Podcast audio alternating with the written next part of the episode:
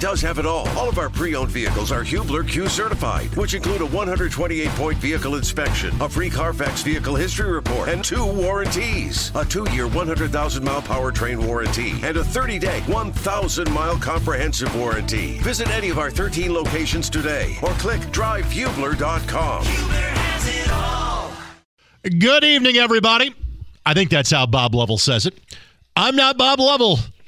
My facial hair looks more like him on a regular basis, but it is the summer without love. He's about halfway through his hiatus. My name is Greg Rakestraw, and the longer that I talk to open the show, the easier it makes my fellow Greyhound, Eddie Garrison, with our first of many Network Indiana scoreboard updates. Thank you, Greg Rakestraw. It's a pleasure to be with you and Nathaniel Finch tonight in downtown Indianapolis. Have a lot of baseball going on. Have some games that are final, some games that are going on right now in Milwaukee. It's a big series between the Brewers and the Cincinnati Reds. It's the first of three games between the two teams right now, or at least entering today.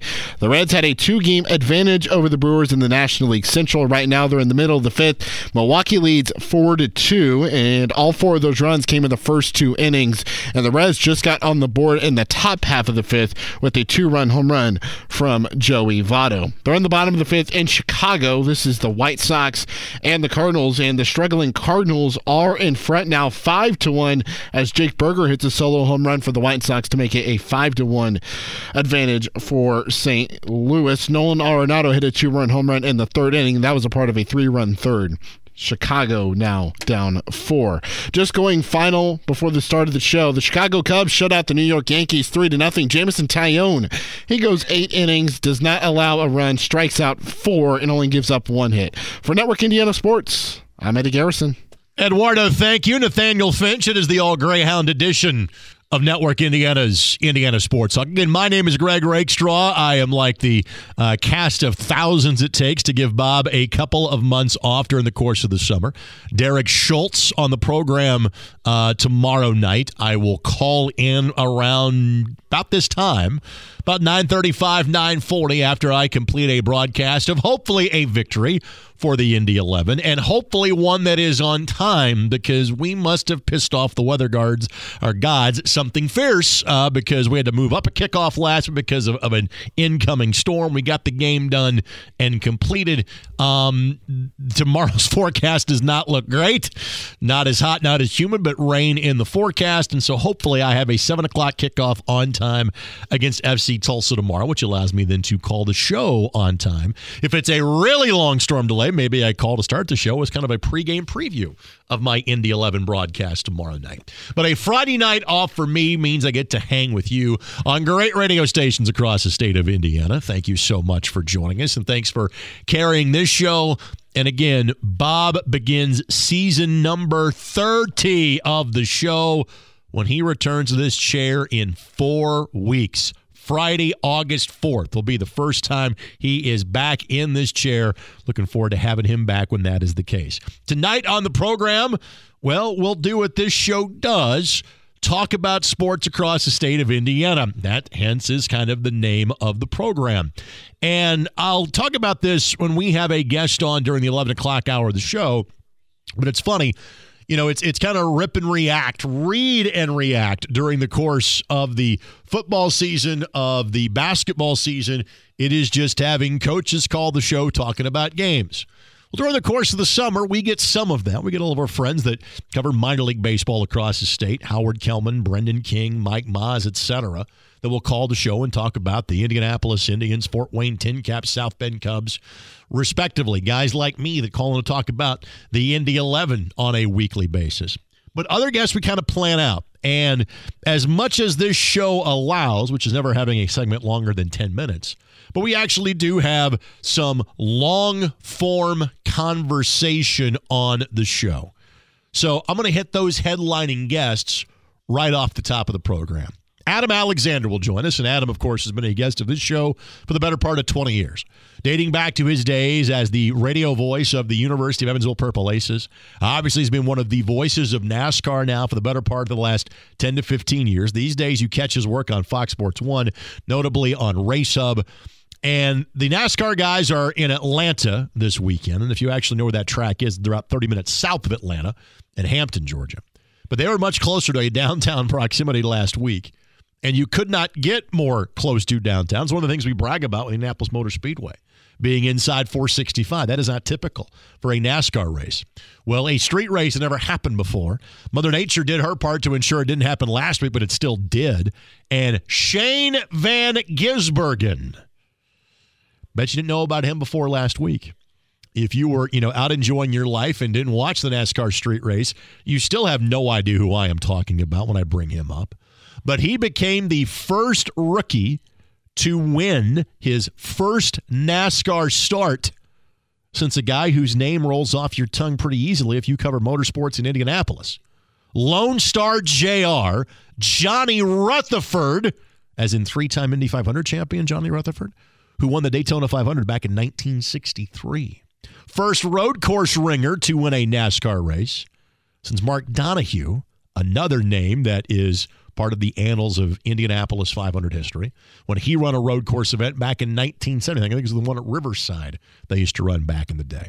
So there's not as much cachet for NASCAR this weekend, and we're still five weeks away from NASCAR coming to the Brickyard the second weekend of August. I'll be there for that race on August the 13th. But there's still enough of a kind of an afterglow of, man, that was just different and cool in Chicago wanted to have double A on the program tonight, and we will do that. Uh, Adam, by the way, is a graduate of North Central High School. He sounds like he's from North Central of Farmersburg, but he went to the one in Indianapolis. Well, another guy that went to North Central of Indianapolis is my buddy Scott Agnes. And frankly, I think he is the most in the know reporter when it comes to all things Indiana Pacers. He is literally at the Thomas and Mack Center in Las Vegas as we speak. He's the only person in the building that's not talking about Victor Wembanyama. And during breaks, I'm flipping back and forth between the Reds Brewers game and Wembanyama's sort of NBA debut because these summer league games don't count for anything. And because two top five picks got hurt in games earlier, Victor may not be playing very long in the summer league. Uh, but anyway, he is playing right now, and we'll talk about that and more with Scott Agnes coming up during the 10 o'clock hour. Other great guests that I will get to, but since I'm talking about Reds and Brewers, I'll update you as to what's going on there and what it has been like to be a Reds fan for this last month because I am one of those. And we're going to be awfully annoying to deal with for the rest of the season. Back with more in a moment on Network Indiana's Indiana Sports Talk. Whether it's audiobooks or all-time greatest hits, long live listening to your favorites. Learn more about Kisqali Ribociclib 200 milligrams at kisqali.com and talk to your doctor to see if Kisqali is right for you. Just getting warmed up on Network Indiana's Indiana Sports Talk. Greg Rakestraw. I am the substitute teacher contracted to host tonight's show tonight. Derek Schultz will have tomorrow. Brendan King next week. Brendan King will be on the show coming up when the South Bend Cubs wrap up their game and their broadcast. And I'm not sure if it was last night or earlier this week that BK got the Gatorade bath instead of the player after a home game celebration. We'll talk to Brendan about that coming up. There has been lots of celebrating if you have been a fan of the Cincinnati Reds, which has not been the case very often, oh, for the last 30 years.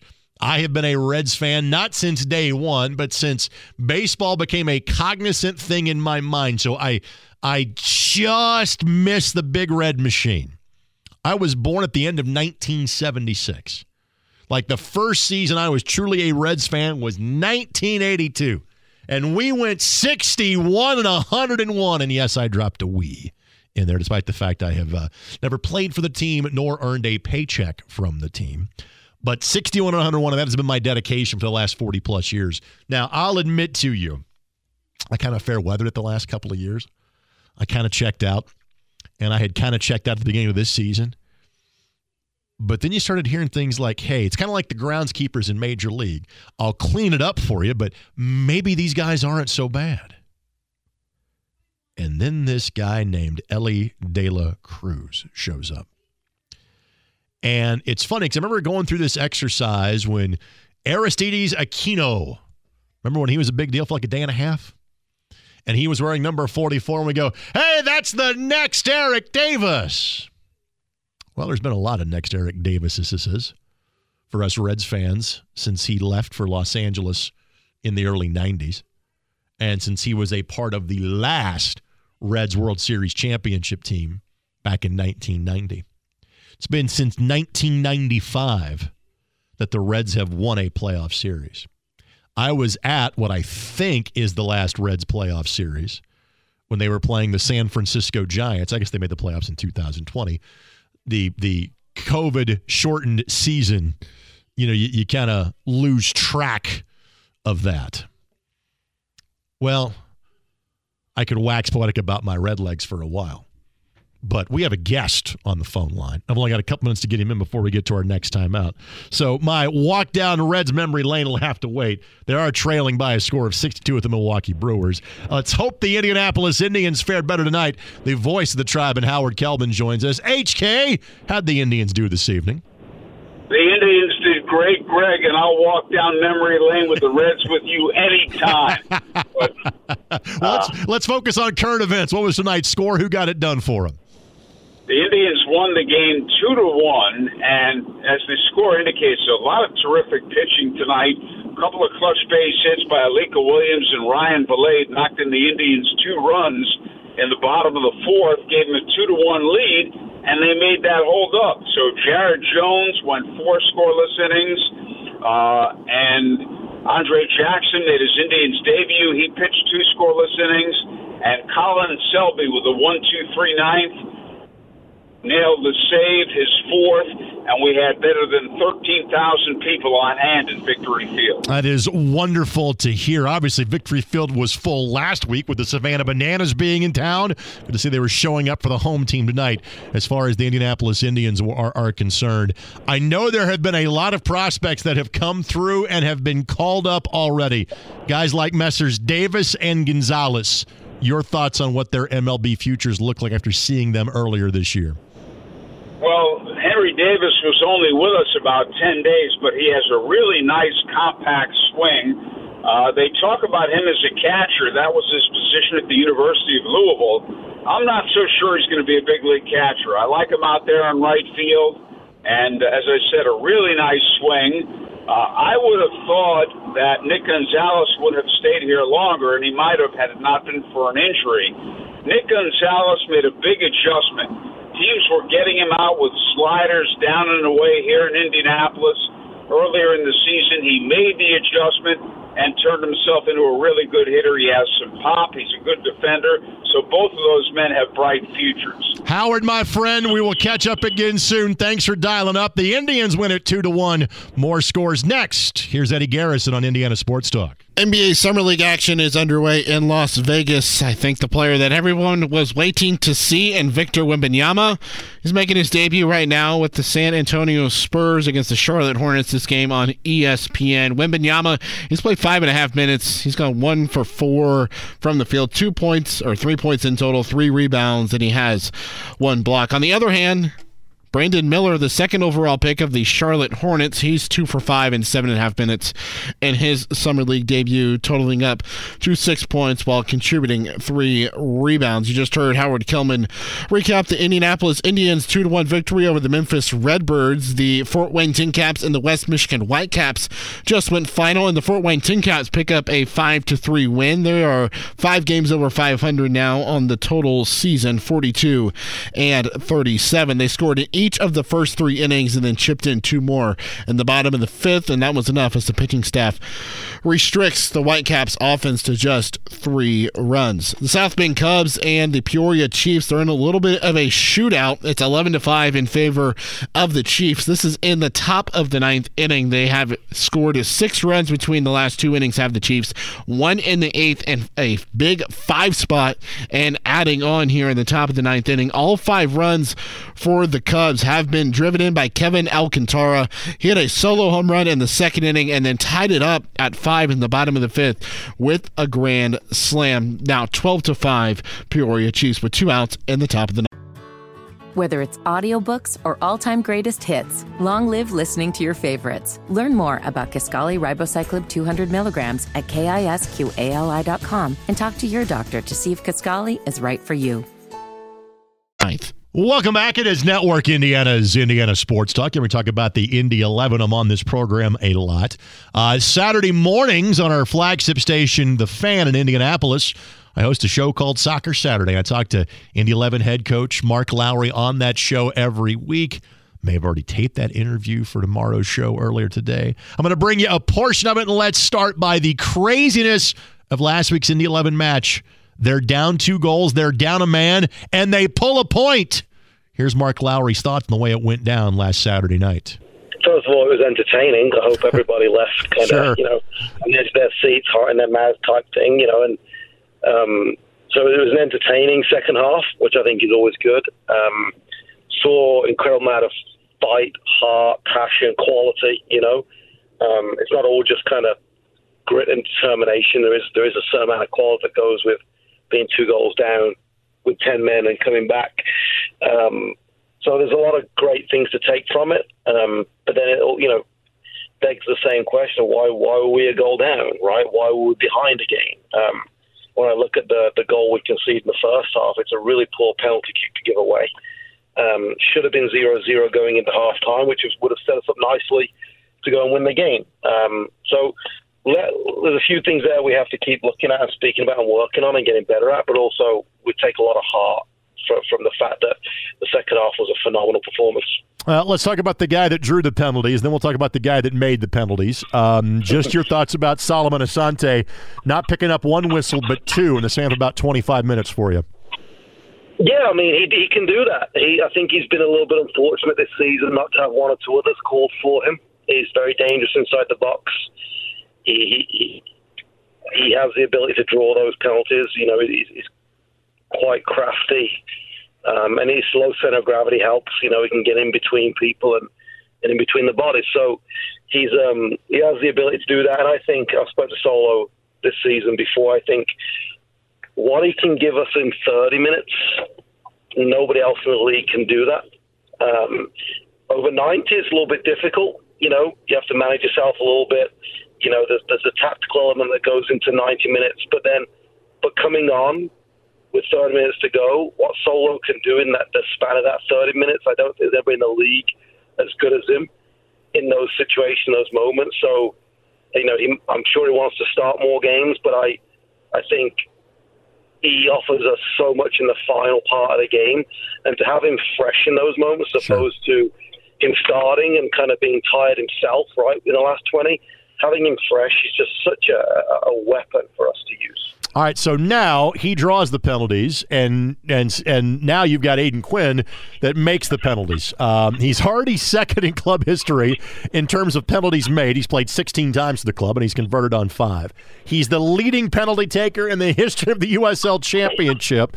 We could talk for the rest of this segment about how good of a player he is. What is it about his makeup that makes him so good from the spot? He doesn't get phased. He does. Aodhan does not get rattled by anything. He's got a very calm. I wouldn't say he's calm because he plays emotional. You know, he gets angry. He wants to win, but in those moments where it requires a cool head, he can provide that. I mean, he, for the second penalty, um, he actually jogs over the bench to get some water before you know he went and took it, and he he was standing there chatting to us while kind of Solo was getting taken care of on the floor and all the commotion. He was just going to chat. He was like, "Which way should I go? Where should I hit it?" He's just so calm and composed. It was like so. You, when you have that demeanor, that helps him just kind of keep his quality in those moments. Um, and so now it is Tulsa uh, that you will see, and a, a team we saw four times two years ago. You saw them twice last year. I know they've made some player changes, kind of like you have during the course of the season. What are your expectations from Tulsa coming up this weekend? Yeah, I mean they're, they're a brand new team. They've made a lot of change, like you said, in the off season. Um, been a little bit up and down for them. Probably haven't got as many points they would have liked or expected at this point, which makes them a dangerous team. Obviously, coming off a win, um, and not just a win, but it was kind of a comeback from behind win for them as well. They were two one down at Detroit, got a couple of late goals. So the way they finished that game, um, that'll give them some energy, you know, uh, uh, and spirit coming into to the game against us. Um, they'll be organised. Um, they've got a couple of forwards that are dangerous, um, but I think they'll give us some chances. I think, I think when you look at them, that, that they would probably admit themselves, you know, that the defense is probably not the best part of their team. So maybe they'll offer us some chances, but I also know they're going to be dangerous going forward. They've got Phillip Goodrum from Memphis, a couple of other guys around him with some pace. So we know we have to be on our best game defensively and not give away those cheap goals that we've been giving away. And that's that's you know whether we're playing Tulsa, you know Phoenix, Louisville, whoever, it doesn't matter. We got to stop giving away those cheap goals in the first half. So if we can do that, then and we can go and beat anybody. Well, you speak about forwards that are dangerous. You have one. Does he get to make his debut, or is he still waiting at the transfer window this weekend? He'll be available. Hey, um, he'll be available for us, which is great. Um, we'll actually have a full bench of pros for the first time in I can't remember how long, right. Greg. um, you know, not only have we only had three or four players on the bench quite often recently, it's been a couple of kids on there, you know. Yep. With Benji coming on against Charleston, Diego coming on, you know, a couple uh, against Birmingham. So for the first time this weekend, we will have a full 18 of, of, of fully fledged professional players, which which is nice. You know, when you when you feel that you can turn to bench and you have options. Um, invariably, games USL are usually tight, and subs make the difference we are now to the halfway point of the season as as of the completion of the Tulsa match. Um, knowing you, you're hitting that halfway mile post, just kind of your thoughts as to where you stand and what you see going forward for this team. You know, I think I think we stand in the position where we're clear what we need to be better at. Um, I don't think we'll be good enough defensively, um, and it's not collective. It really isn't. It's it's making individual errors in in the back line, and it's costing us goals, and we're having to come from behind more than we would like. So if we can fix that going into the second part of the season, we're not going to lose many, if any, games. That's the reality. The games that we've lost, it, it's it's silly moments like that that have cost us. It's not because the other team have been better, and it's not because we played badly. I think we've played really well and, and lost games this season. It's just been a moment of, of lack of concentration or a lack of quality in a certain situation that's cost us. So we're clear what we need to improve. Um, we've obviously added some depth to our, our front line with Pino Velasquez, in the second half of the season they'll kind of gain some momentum and that'll help us there. But we've got to clear, we've got to become better defensively, and we're not letting in many goals. But I have such high expectations. Sure. I don't expect letting any goals at all. So when we concede a goal that we essentially gifted to the team. They didn't have to work for it. Um, that really bugs me, and we need to get better at that.